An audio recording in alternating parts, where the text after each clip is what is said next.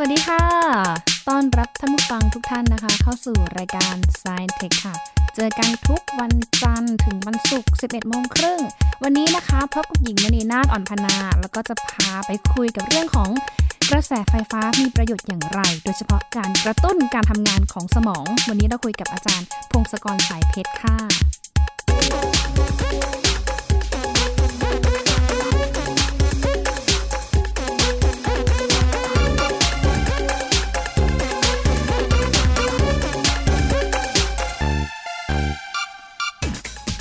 อย่างที่บอกไปนะคะในช่วงต้นรายการที่ผ่านมาเมื่อสักครู่นี้นะคะว่าเราจะมาคุยเรื่องของกระแสไฟฟ้า อะถ้าพูดจริงๆแล้วเนี่ยไฟฟ้าเนี่ยมีประโยชน์มากมายนะคะ คือเราก็ใช้กันทุกวันอยู่แล้วแหละ แต่จริงๆแล้วเนี่ยไฟฟ้าเนี่ยเขาก็สามารถที่จะใช้ประโยชน์ในการกระตุ้นการทำงานของระบบในสมองของเราด้วยอ่าเอาเข้าจริง ๆแล้วนะคะ ก็คือร่างกายของเราเนี่ยแหละค่ะเราก็จะมีกระแสไฟฟ้าอ่อนๆเนี่ยที่ทำงานอยู่ในระบบของสมองแล้วก็ระบบของหัวใจด้วย แต่ว่าวันนี้เนี่ยจะพาไปคุยเรื่องของกระแสไฟฟ้าเนี่ยมีประโยชน์อย่างไร แล้วก็ช่วยกระตุ้นการทำงานของสมองคนเราได้อย่างไร เดี๋ยวไปพูดคุยเพิ่มเติมกับอาจารย์ พงศกรสายเพชร นักวิทยาศาสตร์คนเก่งของเราค่ะ สวัสดีค่ะอาจารย์ค่ะ สวัสดีครับค่ะ ก็อย่างที่เกินไปเมื่อสักครู่นี้ค่ะอาจารย์ เรื่องของกระแสไฟฟ้า เอาเข้าจริงๆแล้วเนี่ยเขาสามารถที่จะช่วยรักษาอาการทางสมอง หรือว่าช่วยกระตุ้นการทำงานของสมองมนุษย์เรายังไงบ้างคะ ครับก็ก่อนอื่นเดี๋ยวผมขอพูดคร่าวๆเกี่ยวกับกระแสไฟฟ้าและร่างกายเราก่อนนะครับ ค่ะ คือ จริงๆ พวกเราทุกคนเนี่ยเหมือนกับเป็นมนุษย์ไฟฟ้าครับ เพราะว่าการติดต่อสื่อสารภายในร่างกายของเราเนี่ย มันจะส่งเป็นสัญญาณไฟฟ้ามาตามเส้นประสาทนะครับ เช่นสมองสั่งให้มือขยับต่างๆ หรือว่าสั่งให้หัวใจเต้น หรือว่าเวลาเราไปจับอะไรรู้สึกร้อนเย็นเนี่ยก็ส่งสัญญาณที่สมอง เพราะฉะนั้นไอ้สัญญาณสัญญาณที่วิ่งไปวิ่งมาในร่างกายเราเนี่ยมันก็จะเป็นสัญญาณไฟฟ้า มันก็วิ่งเร็วพอสมควรวิ่งประมาณ ประมาณร้อยเมตรต่อวินาที เพราะฉะนั้นตัวเราก็เมตรสองเมตรนะครับ ก็แป๊บเดียวก็ส่งไปได้ทั่วร่างกายแล้วคราวนี้ในสมองเราเนี่ย มันจะประกอบด้วยเซลล์เล็กๆเต็มไปหมด เซลล์นี้ก็มีชื่อว่า neuron เซลล์ neuron เนี่ยก็เป็นเซลล์ที่แบบปล่อยกระแสไฟฟ้าเล็กๆอ่อนๆมาเรื่อยๆ เวลามันพูดคุยกันเนี่ยก็สามารถยิงไฟฟ้าปุ๊บแล้วก็ส่งไปยังเส้นประสาทไปที่เซลล์อื่นๆเซลล์ neuron อื่นๆทั่วไปหมด แล้วก็ให้สัญญาณไฟฟ้าเหล่านี้ปรากฏว่ามันจะมีการปล่อยกันแล้วก็ส่งส่งและรับกันเป็นจังหวะจังหวะในในสมองเรานะครับคือเราสามารถมาตรวจดูได้เอาเอาเครื่องเขาเรียกว่าเครื่อง EEG เนี่ยไปแปะไว้ที่ศีรษะแล้วเราวัดกระแสกระแสไฟฟ้า วัดโวลต์ที่มา วัดความต่างสักที่ที่ที่ที่ผิวผิวหนังผิวส้นผิวศีรษะเนี่ยครับ แล้วเราจะเห็นเป็นคลื่นต่างๆเป็นคลื่นต่างๆก็จะมีการเอ่ออะไรล่ะขึ้นลงขึ้นลงเนี่ยด้วยความถี่ต่างๆกันเป็นเป็นหมดเลยเป็นภาพเวฟที่เป็นหยักหยักใช่ไหมคะเป็นค่ะใช่ครับเป็นภาพหยักหยักเป็นหยักหยักแล้วก็บางบางก็ยังมีไอ้ไอ้คลื่นเหล่านี้มันก็ยังมีหลายความถี่นะครับคือมันจะมีความถี่ต่ำๆเช่นอาจจะขึ้นลงขึ้นลงแบบวินาทีละห้าครั้งสิบครั้งอย่างนี้ครับ อันนี้จะเป็นแบบเวลาเรา เป็นอาการผ่อนคลายไม่ได้คิดอะไรมากเนี่ยจะมีขึ้นขึ้นลงขึ้นลงช้าๆอย่างนี้แล้วก็มีการแบบว่าคลื่นที่ทำงานเร็วๆมากๆก็จะแบบมาวินาทีหนึ่งหลายสิบครั้งก็เต้นไปเต้นไปไอ้คลื่นจะเต้นไปเต้นมาเร็วมากเลย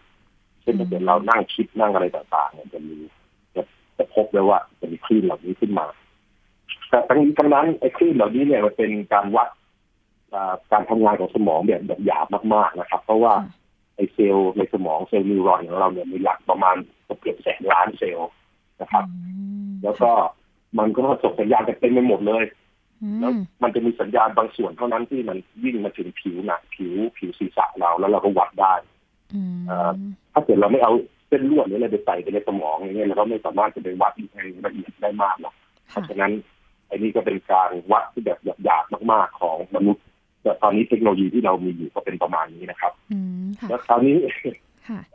สิ่งที่น่าสนใจขึ้นมานี่ก็คือ มีการทดลองก็ต่อเนื่องกันมาหลายปีนั่นแหละครับ ก็หลาย ๆ มหาวิทยาลัยทำแล้วก็ผมมีอันล่าสุดที่น่าสนใจมาจากมหาวิทยาลัยบอสตันนะครับ ที่จะเขาพบว่าถ้าเกิดเเรากระตุ้นสมองด้วยกระแสไฟฟ้าอ่อนๆเนี่ยที่ความถี่ที่เหมาะสมเนี่ย ดูเหมือนว่า ความจำของของคนผู้สูงอายุเนี่ยจะดีขึ้นมานะครับอันนี้ อันนี้ที่เขาทดลองอย่างนี้เนี่ยเขาไม่ใช่แบบอยู่ๆเขาเอาไฟฟ้าไปที่ศีรษะคนแล้วดูว่าเกิดอะไรขึ้นนี่กำลังจะเขาก็มีค่ะครับค่ะ แต่เขาใช้วิธีไหนคะค่ะคือคือเขาก็จะเอาเอาไอ้อะไรล่ะไอ้ตัวนำไฟฟ้านะครับเส้นลวดเนี่ยไปแตะที่ที่ผิวศีรษะเหมือนกัน เหมือนกับเวลาเราวัดที่สมองเนี่ยเราก็เอาตัวนำไฟฟ้าไปแตะศีรษะอย่างนั้นใช่ไหมแต่ว่าคราวนี้แทนที่จะแตะแล้วก็ดูว่าไฟฟ้ามันเป็นอย่างไร แล้วก็แตะแล้วก็ต่อกับเครื่องที่ปล่อยไฟฟ้าเข้าไปอ่อนๆเข้าไปนะครับอันนี้ก็มีสามารถสามารถรับรับเป็นรับสัญญาณจากสมองได้ หรือว่าเราปล่อยไฟฟ้าไปที่ผิวที่ที่ศีรษะได้นั่นนะครับ อาจารย์คันรบกวนถามนิดนึงค่ะ ปกติเราเนี่ยถ้าสมองของคนปกติกับสมองของสมมติว่าผู้สูงอายุที่มีปัญหาเรื่องของความจำหรือว่าสมองเสื่อมระบบของการวิ่งกระแสไฟฟ้าเนี่ยมันจะปกติมันจะต่างกันยังไงอะคะอ๋ออันนี้คือคืออมันมีอะไรล่ะสมมติฐานที่นักวิทยาศาสตร์คิดว่าการที่คนแก่เนี่ยมีผู้สูงอายุเนี่ยมีความ ความจำต่างๆ น้อยลงเนี่ยมันอาจจะเกิดจากการที่สมองส่วนต่างๆเนี่ยมันสมองไม่แบ่งเป็นส่วนๆแล้วก็มันทำงานร่วมกันใช่ไหมครับเขาคิดว่าสมองที่แบ่งเป็นหลายๆส่วนที่พยายามทำงานร่วมกันหรือบางทีมันไม่สามารถส่งสัญญาณได้ได้ด้วยจังหวะที่เหมาะสมนะครับคืออ่าคือยกตัวอย่างเช่นสมองส่วนหน้าเราก็อาจจะเป็นสมองที่ส่วนคิดนู่นคิดนี่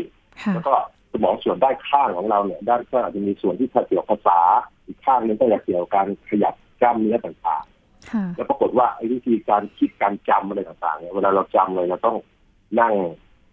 พยายามเอาข้อมูลต่างๆเนี่ยไปเก็บตามที่ต่างๆเราจะต้องมีการส่งสัญญาณจากส่วนหน้าส่วนข้างส่วนข้างตรงกลางข้างในอะไรอย่างเงี้ยอันนี้มันต้องส่งกันไปส่งกันมา อันนี้ อันนี้เป็นสมมุติฐานว่าว่าสมองทำงานอย่างไร ซึ่งจริงๆแล้ว อันนี้ก็เป็น เป็นอะไรแล้วความรู้ซึ่งเรายังยังรู้ไม่ไม่ได้เยอะมากนะครับอ่าวันนี้กำลังพยายามพยายามรู้มากขึ้นพยายามเดาว่ามันเป็นยังไงแล้วทดลองกันอันนี้ก็เลยมีการเดาว่าเนี่ยไอไอความจำของผู้สูงอายุ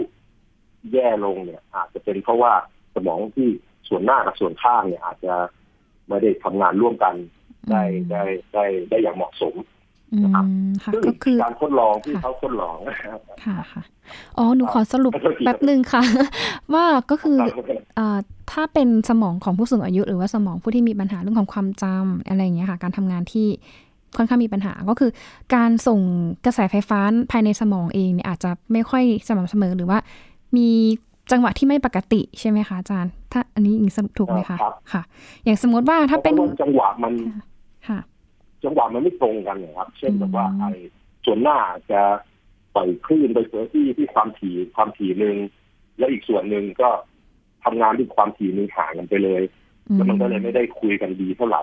นี่นะครับ อันนี้คือสมมติฐานของเขา ค่ะ เขาส่งเขาส่งกระแสไฟฟ้าไปไม่สม่ำเสมอของแต่ละสมองแต่ละส่วน มันก็เลยทำงานกันคุยกันแบบยากนิดนึงใช่ไหมคะอาจารย์ใช่ครับใช่ครับโอเคเข้าใจแล้วค่ะอาจารย์ต่อเลยค่ะขอโทษค่ะ อันนี้ไอการการทดลองล่าสุดก็คือเขาก็มาทดสอบว่าสมมติฐานนี้มันมีส่วนจริงอย่างไรนะครับเขาอย่างแรกเขาก็ลองเอาคนอายุน้อยๆก่อนอย่างยี่สิบสามสิบอย่างนี้ครับมากลุ่มหนึ่งแล้วก็มีคนผู้สูงอายุหกสิบถึงแปดสิบเกือบเกือบแปดสิบอะไรเงี้ยในกลุ่มหนึ่งแล้วก็ต้องเอาเครื่อง EEG ซึ่งวัดคลื่นคลื่นสมองเนี่ยไปแตะที่ศีรษะเลย แล้วก็ดูว่าคลื่นต่างๆ ที่ส่วนต่างๆในสมองเป็นอย่างไรนะครับ คลื่นสมองนี่ก็คือคลื่นไฟฟ้าใช่ไหมคะอาจารย์ ใช่ครับเป็นคลื่นไฟฟ้า เป็นไฟฟ้าที่เซลล์สมองหลายๆเซลล์เดี๋ยวปล่อยออกมารวมๆกันเป็นคลื่นออกมาอืมโอเค แต่ว่าเราเรียกสั้นๆว่าเป็นคลื่นสมองได้ใช่ไหมคะประมาณนี้ เรียกว่าคลื่นสมองกันแล้วกันโอเคได้ค่ะค่ะที่ตามรักตามโรงพยาบาลก็มีส่วนนะครับเขาเรียกว่า EEG อ่า EEG นะครับ EEG ก็ก็ใช่ครับ ส่วนใหญ่ตามโรงพยาบาลจะใช้ตรวจเพื่อ ดูว่าแบบเกี่ยวกับโรคลมโรคลมชักหรือต่างๆนะครับจะตรวจอันนี้ได้ได้ได้รวดเร็วแต่ว่าแล้วกลับมาที่การทดลองของเราต่อนักนักนักวิจัยก็ตรวจคลื่นสมองอย่างนี้นะครับ แล้วก็ดูว่าสมองแต่ละส่วนในส่วนหน้าส่วนข้าง มันมีคลื่นอย่างหน้าตาอย่างไรบ้างค่ะแล้วก็เขาพบว่าไอ้สองกลุ่มเนี่ยสองกลุ่มเนี่ยกลุ่มอายุน้อย กับกลุ่มอายุสูงอายุเนี่ย ปรากฏว่าคลื่นของ ส่วนหน้ากับส่วนข้างเนี่ย มันมีความสัมพันธ์ต่างกันค่ะนะครับอืมคล้ายๆว่าตอนพยายามจำอะไรบางอย่าง คือเขาก็ทำมีการทดลองเอาภาพเข้ามาโชว์ปุ๊บแล้วก็หายไปแล้วสักพักหนึ่งแล้วดูมีภาพออกมามีภาพมาโชว์แล้วให้ดูว่ามันต่างหรือเหมือนกันอย่างเงี้ยให้ตอบอย่างเงี้ยนะครับค่ะนี่คือการทดลองของเขาอืมพอถ้าคนสูงอายุคนเอ่ออายุน้อยๆทำเนี่ย แล้วดูคลื่นที่แต่ละส่วนเนี่ย ปรากฏมันต่างกันอย่างชัดเจนอืมคล้ายๆว่า คนคนคนสูงอายุเนี่ยคลื่นบางส่วนคลื่นที่มันมีที่ส่วนสมองด้านหน้าเนี่ย ปรากฏว่ามันไม่ไม่โชว์ที่สมองด้านข้างๆด้วย แต่แต่คนอายุน้อยๆเป็นค่ะคือมีคลื่นทั้งสองข้างนะครับมอันนี้เขาก็เลยเช็คต่อไปตรวจสอบต่อไปว่า แล้วถ้าเกิดเราพยายามกระตุ้นเล็กน้อยให้สมองส่วนข้างๆของผู้สูงอายุเนี่ย ให้มีให้รับให้มีคลื่นเหมือนกับสมองส่วนหน้าด้วยจะจะดีขึ้นไหมอืม แล้วเขาก็ทำการทดลองต่อไป ก็คือ อันนี้แทนแล้วก็ก็ดูก่อนว่าไอ้คลื่นสมองส่วนหน้าของแต่ละคนเนี่ย เวลาพยายามจำนู่นจำนี่เนี่ย มันปล่อยคลื่นประมาณเท่าไหร่ ซึ่งก็ประมาณอยู่ที่ประมาณห้าถึงสิบคค่ะรั้งต่อวินาทีนะคลื่นที่มันขึ้นลงเนี่ยอืมแล้วแต่ละแต่เอ่อเป็นของแต่ละคนไม่เท่ากันแต่จะค่ะอยู่ในช่วงประมาณอย่างนี้นะครับค่ะอืมแล้วก็เอ่อก็เลยพอพอดูว่าแต่ละคนเป็นอย่างไรแล้วก็ใส่คลื่น เอากระแสไฟฟ้าเนี่ยไปกระตุ้นด้านข้างด้วย ด้วยคลื่นความถี่เดียวกันกับด้านหน้า แล้วก็ปล่อยกระแสมันอ่อนมากนะกระแสมันไม่ได้แบบรุนแรงอันตรายกระตุกค่ะอะไรนะครับค่ะอืมกระค่ะแสน้อยมาก แต่ว่าก็ทำไปเนี่ยครับ ก็เอ่อกระตุ้นไปประมาณครึ่งชั่วโมงครับยี่สิบกว่านาทียี่ห้านาทีครึ่งชั่วโมงอืมแล้วก็ทำทำแบบฝึกหัดไปด้วยแบบทดลองไปด้วยคือเอาภาพโชว์มาปุ๊บ หายไปเอาภาพอีกอันหนึ่งซึ่งคล้ายๆกันแต่อาจจะเหมือนกันเทียบหรือต่างกันไปนิดนึงอืมมาค่ะ ให้เราจำใช่ไหมคะตอบคำถามอ่าให้จำดูครับ แล้วก็ดูว่าจำได้ดีแค่ไหน ก็ปรากฏว่าอ่ามันจำได้ดีขึ้นนะครับ ดีเท่าขึ้นทำให้คนอายุสูงเนี่ยอ่าสูงอายุผู้สูงอายุเนี่ยค่ะทำให้เอ่อเอ่อเอ่อวิธีการตอบเนี่ยต่างถูกต้องเท่าๆกับอ๋อเท่าๆกับคนอายุน้อยๆเลยนะครับอ๋ออันนี้ก็เอ่อ แล้วเขาก็พยายามทดลองแต่ต้องเอ่อพยายามมีการทดลองแบบเอ่อพยายามจะควบคุมตัวแปรต่างๆ ที่อยากจะมาเกี่ยวข้องอะไรอย่างเงี้ยครับ ก็ก็ดูเหมือนว่าอันนี้จะเป็นไอสมมติฐานนี้อาจจะเป็นจริงนะครับ น่าจะเป็นจริงที่ว่าไอการที่เราจะจำอะไรให้ดีเนี่ยมันสมองมันต้องทำงานเป็นจังหวะเดียวกันในแต่ละหลายส่วนในสมองอืนะครับมค่ะก็เลยพบว่าเนี่ยนะก็นี่คือการทดลองแล้วก็ อันนี้ถ้าจะให้ให้ดีเนี่ย เราก็อาจจะต้องรอหลาย ๆ หลาย ๆ มหาวิทยาลัยหลายๆแลบห้องทดลองห้องปฏิบัติการมา มาทดลองซ้ำดูว่าผลต่างๆเนี่ยมันเหมือนเหมือนกันหรือเปล่านะครับอืมไม่ใช่ค่ะเรื่องกลุกอะไรอย่างนี้นะครับอ๋อ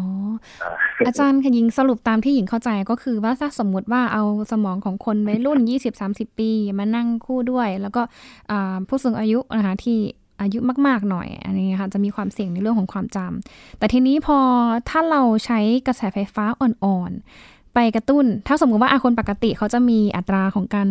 ส่งคลื่นสมองก็คือหนึ่งสองสามสี่ห้าแบบนี้ใช่ไหมคะสม่ำเสมอไป แต่ถ้าเป็นผู้สูงอายุเนี่ยเขาก็จะมีอัตราการส่งกระแสไฟฟ้าในสมองประมาณหนึ่งสองสาม สี่ห้าอย่างนี้ใช่ไหมคะ ถูกต้องไหมคะ แต่ถ้าเราสมมติว่าเอากระแสไฟฟ้าอ่อนไปกระตุ้นปุ๊บ จะทำให้สมองของเขาเนี่ยมีการส่งกระแสไฟฟ้า ในจังหวะที่เหมาะสมใช่ไหมคะ อาจจะเป็นหนึ่งสองสามสี่ห้าแล้วก็สามารถที่จะลิงก์ไปสมองแต่ละส่วนได้ ก็เลยทำให้เขาเนี่ยรู้สึกว่าได้รับการกระตุ้นในเรื่องของความจำการทำงานสมองส่วนหน้าที่ใช้ทำหน้าที่ในการจำเนี่ยมันก็จะดีขึ้นใช่ไหมคะอาจารย์ อันนี้สรุปถูกต้องไหมคะ ไม่มันมันอ่าเกือบแล้วครับเกือบอ๋อค่ะอาจารย์เอาอีกรอบนึงก็ได้นะเอาอีกรอบอีกรอบหนึ่งค่ะค่ะเอาไปนว่าอ่าสมมติอ่าสมองสมองส่วนหน้าของของทั้งทั้งคนอายุน้อยแล้วก็ผู้สูงอายุนะครับ อาจจะปล่อยขึ้นมาหนึ่งสองสามสี่ห้าอย่างนี้นะครับค่ะแต่ว่าไอ้สมองส่วนข้างเนี่ย สมองส่วนด้านข้างของผู้ผู้สูงอายุเนี่ย มันไม่ไม่ปล่อยสัญญาณตามนั้นไม่มีจังหวะแบบนั้นอืมแต่ ของคนอายุน้อยๆมันมีสัญญาณตรงกันกับด้านหน้าด้วยตอนพยายามจำค่ะเขาก็เลยส่งพยายามส่งสัญญาณให้ตามด้านหน้าเนี่ย ไปที่สมองด้านข้างด้วยสำหรับผู้สูงอายุอืมนะครับอ๋อคือพยายามที่จะให้ข้างหน้าสมองด้านหน้าเนี่ยไปลิงก์กับด้านข้างทำงานพร้อมกันให้ให้มากที่สุดใช่ไหมใช่ครัคะบอืมโอใช่เคครับอันนี้เข้าใจแล้วพยายามกระตุ้นให้มันทำงานพร้อมกันอ่าคอืรับมแล้วปรากฏว่ามันมันได้ผลขึ้นมามือคือจำ ความถูกต้องเพิ่มขึ้นมานะครับ แต่ว่าก็มันมีความต่างกันตรงที่ว่าคนผู้สูงอายุเนี่ยก็ยังเอ่อจำได้ช้ากว่าอายุน้อยนะครับอืมคือค่ะตอบคำตอบแล้วถูกถูกเท่าๆกัน แต่ว่าใช้เวลามากกว่านิดนึงคิดช้ากว่าอะไรเงี้ย อืมค่ะอืมใช่ก็ค่ะเป็นเรื่องประหลาดพอสมควรเลยคือคือเอ่อแต่อย่างแรกนักวิจัยและจริงๆ แพทย์ทั้งหลายก็ยังแนะนำอย่าอย่าไปเอาไฟฟ้ากระตุ้นสมองตัวเองเล่นนะครับ เพราะว่าเอ่ออาจจะมีผลเสียมากกว่าผลดีครับ อันนี้คือเขาทำภายใต้เอ่อเอ่อ การทดลองการดูแลของผู้เชี่ยวชาญ ด้านกะด้านสมองแล้วก็ใช่ด้านครับไฟฟ้า แต่ถ้าเราไปทำเองใช่เราครับเราอาจจะตายได้เราอาจจะไม่มีใช่ชีวิตรอดได้ เพราะว่าหญิงหญิงเคยใช่เคยไปทำฝังเข็มอะค่ะ อาจารย์ ฝังเข็มเนี่ยเขาก็ใช่ครับพยายามใช้เหมือนกระแสไฟฟ้าอ่อนๆค่ะมากระตุ้นเข้าไป ให้กล้ามเนื้อของเราแบบอ๋อครับใช่ทำงานให้มันกระตุกกระตุกแล้วให้กล้ามเนื้อของเราไม่มีอาการก็ชาเป็นการส่งสัญญาณไฟฟ้าเข้าไปในร่างกายอืมนะครับค่ะ หรือแม้แต่เรื่องของหัวใจอะค่ะอาจารย์ คือ คือเท่าที่ทราบเนี่ยค่ะ หัวใจเองก็มีการส่งกระแสไฟฟ้า เป็นจังหวะด้วยใช่ไหมคะ เพื่อให้การบีบตัวคลายตัวของหัวใจ หรือว่าการทำงานของกล้ามเนื้อหัวใจเนี่ยมีความสม่ำเสมอใช่ไหมคะตอนนี้ ใช่ครับใช่คือการที่กล้ามเนื้อมันจะหดตัวแบบที่มันเอ่อกล้ามเนื้อมันจะทำงานเป็นการหดตัวขยายตัวใช่ไหมครับค่ะ โดยที่ไอการที่จะหดหรือขยายเนี่ยมันเกิดจากการที่มีเอ่อการส่งสัญญาณไฟฟ้าไปกระตุ้นส่งสัญญาณเข้าไปกระตุ้นค่ะคือจริงๆ ตอนแรกๆที่มนุษย์เริ่มรู้จักไฟฟ้าเนี่ย ก็เอ่อรู้จักสร้างการสร้างแบตเตอรี่ง่ายๆ สมัยนู้นเป็นหลายร้อยปีมาที่แล้วเนี่ยปรากฏว่าแล้วก็เข้าเอาไฟฟ้าไปจี้ตามเอ่อสัตว์ที่เพิ่งตายหรือศพที่เพิ่งตายอะไรอย่างเงี้ยครับค่ะแล้วก็เอ่อมันทำให้กล้ามเนื้อมันขยับได้เพราะก็เรื่องว่าไฟฟ้าเนี่ยทำให้ทำให้มีชีวิตขึ้นมาได้อืมนะครับก็เลยจะมีคนเด็กเอ่อมีคุณแมรี่เชลลีย์ไปแต่งเรื่องแฟรนเกนสไตน์อะไรต่างๆที่แบบสามารถสร้างเอ่อ มนุษย์ขึ้นมาจากศพโดยการใช้ไฟฟ้าอะไรอย่างเงี้ยครับ คือไฟฟ้าเนี่ยสำคัญมากในการทำให้กล้ามเนื้อขยับไปขยับมาค่ะและหัวใจเนี่ยเป็นเป็นกล้ามเนื้อที่ขยับไปขยับมาตลอดชีวิตของเราใช่ไหมครับคือประมาณวินาทีละครั้งหรือครั้งกว่าๆค่ะก็เอ่อมันจะมีสัญญาณที่ไฟฟ้าเอ่อสัญญาณที่หัวใจที่ออกมาเป็นจังหวะอืมโดยที่เอ่อถ้าจังไอ้จังหวะนี้มันก็จะเต้นแบบเป็นจังหวะคนปกติก็จะมาวินาทีละครั้งไปเรื่อยๆนะครับค่ะคือ ถ้าเกิดเราไปรบกวนจังหวะอย่างนี้เนี่ยเราก็จะมีอาการที่หัวใจทำงานผิดปกติแล้วอืมคือยกตัวอย่างถ้าเกิดเป็นเคสรุนแรงเลยก็คือเช่นเอาไฟฟ้าไปดูดเอามือไปค่ะไปจะแหย่ปลั๊กไฟตุ๊บขึ้นเลยเนี่ยไฟฟ้ามันเข้ามาเนี่ยมันจะทำให้มันใหญ่ไฟฟ้ามันเยอะมาก มันทำให้มันไปทับถมไม่ไฟฟ้ากระแสไฟฟ้าเล็กๆที่ในเซลล์หัวใจมันปล่อยคุยกันค่ะจะทำให้กล้ามเนื้อหัวใจงงแล้วก็หยุดเต้นอ๋อ มันจะเป็นยังไงต่อเออแล้วก็พอหัวใจหยุดเต้นเราก็จะเริ่มตาย เพราะว่าเอ่อเลือดมันไม่ไหลเวียนก็ไม่สามารถจะส่งพวกออกซิเจนไปที่ต่างๆ ในร่างกาย ไม่สามารถส่งอาหารไปที่เซลล์ต่างๆ ในร่างกายได้นี่ก็เป็นวิธีหนึ่งที่มนุษย์จะตายจากไฟฟ้าก็เพราะเราเป็นมนุษย์ไฟฟ้านะครับก็เลยค่ะโดนอย่างนี้ได้ ครับอืมเรามี power อยู่ในตัวของเราเองนะคะ แต่เป็นกระแสไฟฟ้าอ่อนๆใช่ครัเนาะบที่ใช้ในการทำงานของส่วนต่างใช่ครับ แล้วก็เปลี่ยนค่ะเปลี่ยนพลังงานจากอาหารที่เรากินนะครับ แล้วก็ไปเปลี่ยนเปลี่ยนเปลี่ยนเป็นไฟฟ้าที่เซลล์ต่างๆคุยกันๆอ๋อครับโอ้ยร่างกายเรามหัศจรรย์มากเลยนะคะอาจารย์นี่แบบว่าเพิ่งใช่ครับเพิ่งรู้ว่าแบบว่าคือนอกจากกระแสไฟฟ้าที่มีในสมองในหัวใจแล้วเนี่ยก็คือยังส่งไปกระแสประสาทส่วนต่างๆ ของร่างกายของเราด้วย อาจารย์ถามนิดนึงค่ะถ้าถ้าสมมติว่ามือเราอย่างเงี้ยไปสัมผัส อะของร้อนของเย็น ตัวนี้ก็คือระบบประสาทเองก็ทำงานผ่านกระแสไฟฟ้าด้วยเช่นกันใช่ไหมคะเขาเขาก็จะส่งอ่าใช่ครับความรู้สึกนี้กลับไปที่ใช่สครับมองใช่ไหมคะค่ะ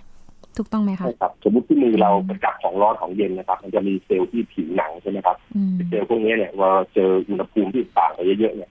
ตัวเซลล์ก็จะส่งสัญญาณไฟฟ้าปุ๊บแล้วไฟฟ้าสัญญาณไฟฟ้าก็วิ่งไปตามเส้นประสาทจากนิ้วมือเข้าไปที่ตามแขนแล้วก็ไปที่เอ่อแถวกระดูกสันหลังค่ะ นะครับ แล้วก็ขึ้นไปที่ตามตามตามเอ่อตามตามขึ้นไปตามแนวกระดูกสันหลังเนี่ยเข้าไปที่สมองอืมแล้วสัญญาณไฟฟ้าเนี่ยก็ถูกส่วนบางส่วนในสมองเนี่ยแปรผลไปทีหนึ่งอืมนะครับว่าอ๋อสัญญาณอย่างนี้แปลว่าอย่างนี้ร้อนนะให้เอามือออกอืมก็ตรงนี้ได้กลับไปก็ต้องค่ะสมองจะสั่งเราเองเนี่ยครับแต่ถ้าเรารู้ว่ามันร้อนอยู่แล้ว ก็อย่าไปจับมันเลย เพราะสมองก็สั่งก็สมองก็วิเคราะห์ได้ว่า มันน่าจะร้อนอันตรายกับเราอะไรประมาณนี้ใช่ใช่ครับใช่ค่ะคนอืมถ้าถ้าคนคนที่แบบ ไม่ไม่มีเอ่อไม่ไม่สามารถจะแยกแยะได้ว่าไอ้นี่อันตรายก็มักจะตายไปหมดแล้ว แล้วก็ไม่ค่อยดีตอนลูกหลานมาถึงแล้วถึงถึงปัจจุบันค่ะค่ะก็เป็นการคัดเลือกพันธุ์แบบนี้คอืรับมแต่คือมีกระแสไฟฟ้ามันก็ได้อย่างหนึ่งแหละอย่างน้อยก็ช่วยให้การทำงานของระบบต่างๆ ในร่างกายของเราเนี่ยมันเป็นไปตามปกติทำให้เซลล์ทุกอย่างอวัยวะหลายๆอย่างเนี่ยคุยกันกับสมองอะไรเงี้ยน้องพระอาจารย์เนาะ ทีนี้อาจารย์ถามนิดนึงค่ะ นอกจากเรื่องของกระแสไฟฟ้าที่ใช้ในการกระตุ้นความจำการกระตุ้นการทำงานของระบบสมอง หรือว่าระบบต่างๆ ในร่างกายของมนุษย์เราแล้วเนี่ย จริง ๆ แล้วเนี่ยไฟฟ้าเองก็มีประโยชน์มากมายกว่าที่เราคิดเอาไว้ใช่ไหมคะนอกเหนือจากที่เราใช้ในอุปกรณ์ต่างๆ ในชีวิตประจำวันของเราอะค่ะ ตอนนี้ โอ้มันมากมายเลยครับ เพราะว่ามันค่ะมันเป็น เอ่ออะไรล่ะเป็นวิธีที่สสารทั้งหลายในจักรวาลเราคุยกัน ถ้าเกิดสสารมีขนาดไม่ใหญ่เท่าไหร่นะครับไม่ใหญ่ขนาดเป็นดาวเป็นอะไรเงี้ยค่ะแล้วมันจะคุยกันส่งสัญญาณกันโดยสัญญาณไฟฟ้าอะไรกันทั้งนั้นเลยครับอ๋อแล้วเราก็บังเอิญเป็นสสารก้อนหนึ่งที่เอ่อมีความซับซ้อนพอที่จะเริ่มเอ่อคุยกันได้อืมนะครับค่ะอะตอมต่างๆ ในสมองเราคุยมันต่อกันเป็นรูปทรงที่ถูกต้องแล้วมันก็คุยไปคุยมาด้วยสัญญาณไฟฟ้าอืมก็เลยผมก็เลยสามารถมาคุยกับคุณได้ผ่าน เอ่อนี่ผ่านอินเทอร์เน็ตนะครับว่าผ่านผ่านคลื่นค่ะคลื่นวิทยุอีกอันหนึ่งที่ก็คุยด้วยสัมภาษณ์ผ่านโทรศัพท์อย่างเงี้ยอ๋อนะครับก็เป็นสัญญาณไฟฟ้าอีกแบบหนึ่งนี่คือ เราดีนะมีสัญญาณไฟฟ้าตั้งแต่ในเซลล์สมองผมเลยนะแล้วก็ส่งไปที่ที่กล่องเสียงผมอืมแล้วก็ส่งไปที่ปอดผมด้วยโอ้ส่งที่กล่องเสียงให้ขยับไปขยับมาปอดผมก็ปั๊มอากาศฟูๆให้ลมมันผ่านกล่องเสียงใช่ไหมค่ะกล่องเสียงสั่นสะเทือน สะเทือนไอ้คลื่นแต่สะเทือนเนี่ยเข้ามาที่ไมโครโฟนของโทรศัพท์ค่ะโทรศัพท์ก็เปลี่ยนเป็นคลื่นสัญญาณไฟฟ้าเป็นที่วิทยุส่งไปที่เอ่อเสาเสารับเสาเสาเสาสัญญาณแล้วสัญญาเสาสัญญาณก็ส่งไปที่เสาสัญญาณของคุณแล้วค่ะก็ส่งเข้าไปที่โทรศัพท์คุณ แล้วก็เปลี่ยนเป็นความสั่นสะเทือนในลำโพงในหูฟังอืมแล้วก็เข้าไปที่หู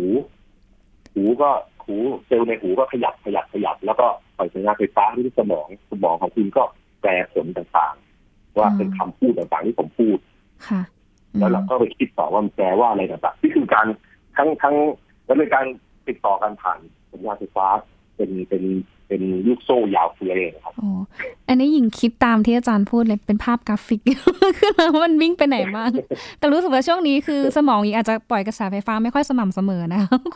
ความจำอาจจะแบบว่าเลอะเลอะเลือนเลือนๆบ้างนะคะ อาจารย์อาจารย์ถามหน่อยเถอะแล้วจริงๆแล้วไฟฟ้าเนี่ยใครเป็นคนคิดหรือว่าผลิตขึ้นมาเขาคิดได้ยังไงอาจารย์ มันมหัศจรรย์มากเลยครับมันมันมันมีอยู่แล้วในธรรมชาตินะครับ มันมีอืมเอ่อ แล้วแต่คนเราที่จะรู้จักใช้มันเนี่ย ก็เอ่อสักไม่กี่ร้อยปีที่ผ่านมานะครับค่ะแล้วก็มีการทดลองหลายๆอย่างที่โชว์ว่าในร่างกายเรามันมีไฟฟ้าอย่างไรบ้างเนี่ย ก็อืมเอ่อเอ่อคือผมก็ไม่ไม่แม่นรายละเอียดนะแต่จะมีนักวิทยาศาสตร์เช่นคุณโวลต้าที่ทำแบตเตอรี่อะไรเงี้ยเขาเริ่มรู้เลยว่ากล้ามเนื้อมันขยับอย่างนี้อย่างนี้นะครับอืมแล้วก็เอ่อแล้วก็เอ่อ การทดลองอื่นๆเนี่ยที่ว่าไฟฟ้ามันทำงานอย่างไรเนี่ยในที่สุดในที่สุดก็ถูกสรุปโดยคุณเจมส์คลาร์กแม็กซ์เวลล์เป็นค่ะชาวสกอตแลนด์ค่ะแล้วก็กลายเป็นมีมีสมการอธิบายเลยว่าไฟฟ้ามันทำงานอย่างไรบ้างในสถานะอย่างไรอืมแล้วก็ที่ผ่านมาประมาณร้อยกว่าปีเนี่ยเกือบสองร้อยปีเนี่ยเราก็เอาความรู้เหล่านี้ที่สะสมมาแล้วมาสร้างเทคโนโลยีต่างอืมๆก็เอ่อนะครับที่เห็นเราทั่วไปเนี่ยมีมี มอเตอร์มอเตอร์เครื่องปั่นไฟแบตเตอรี่เครื่องส่งสัญญาณวิทยุต่างๆ เครื่องไฟฉายในสุดจะกลายเป็นเลเซอร์อะไรต่างๆมันเป็นเรื่องที่สะสมความรู้ของมนุษยชาติสะสมกันมานะค่ะโอ้ก็ต้องขอบคุณบรรพบุรุษนะคะ ที่พัฒนาอุปกรณ์ต่าง ๆ จนให้เราแบบมี เทคโนโลยีใช้แล้วก็ใช้ชีวิตอย่างสะดวกสบายจนถึงปัจจุบันนี้นะคะ อาจารย์เก่งมากเลยนะคะแบบอาจารย์อธิบายให้เราแบบได้เห็นภาพแบบละเอียดมาก ถ้าเป็นไปได้นี่คืออยากทำกราฟิกประกอบอย่างที่อาจารย์พูดให้ให้แบบได้เห็นภาพชัดเจนมากยิ่งขึ้นนะคะ วันนี้ก็ได้ความรู้พอสมควรค่ะเกี่ยวกับเรื่องของไฟฟ้านะคะ ว่าเอ้ยจริงๆแล้วเนี่ยเราก็เป็นมนุษย์ไฟฟ้าเหมือนกันนะคะ มีร่างกายทุกส่วนของเราเองเนี่ยทำงานเองก็ผ่านการ ส่งกระแสไฟฟ้าของแต่ละเซลล์ส่วนต่างๆ ของอวัยวะของเราเนี่ยทำงานกันเพื่อให้สัมพันธ์กัน แล้วก็นี่แหละทำให้เราสามารถที่จะดำรงชีวิตอยู่ได้ด้วยกระแสไฟฟ้าแบบนี้นะคะ วันนี้ก็ต้องขอบพระคุณอาจารย์พงศกรสายเพชรเป็นอย่างสูงนะคะที่มาให้ความรู้เนาะให้ข้อกระจ่างเกี่ยวกับเรื่องของไฟฟ้าในร่างกายของเราค่ะ ขอบพระคุณอาจารย์มากนะคะขอบคุณดีครับค่ะ สวัสดีค่ะ เอาละค่ะหมดเวลาของ Science Tech แล้วนะคะ เจอกันทุกวันจันทร์ถึงศุกร์ค่ะ 11โมงครึ่งค่ะ เรามีเรื่องราวดีๆนะคะ เรื่องราวน่าทึ่ง แล้วก็เรื่องราวที่สร้างแรงบันดาลใจจนลงใจมาฝากทุกท่าน ทุกวันแน่นอนนะคะ เจอกันใหม่ค่ะ สวัสดีค่ะ